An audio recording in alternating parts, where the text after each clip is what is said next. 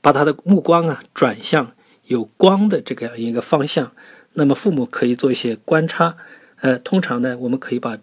呃，比如方讲我们家里有窗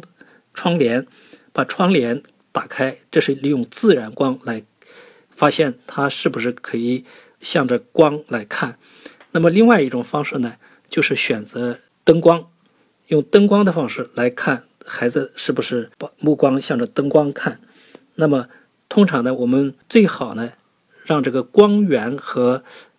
暗就是黑暗的那一部分呢，有个鲜明的对比。在这个鲜明对比的情况下，比方讲，我们有窗子这一方是在南方，相对暗的这一方是在北方，或者是我们把这个人工的灯光放在某一个方向，这个时候呢，孩子会自然的把眼光呢朝着这个方向去看。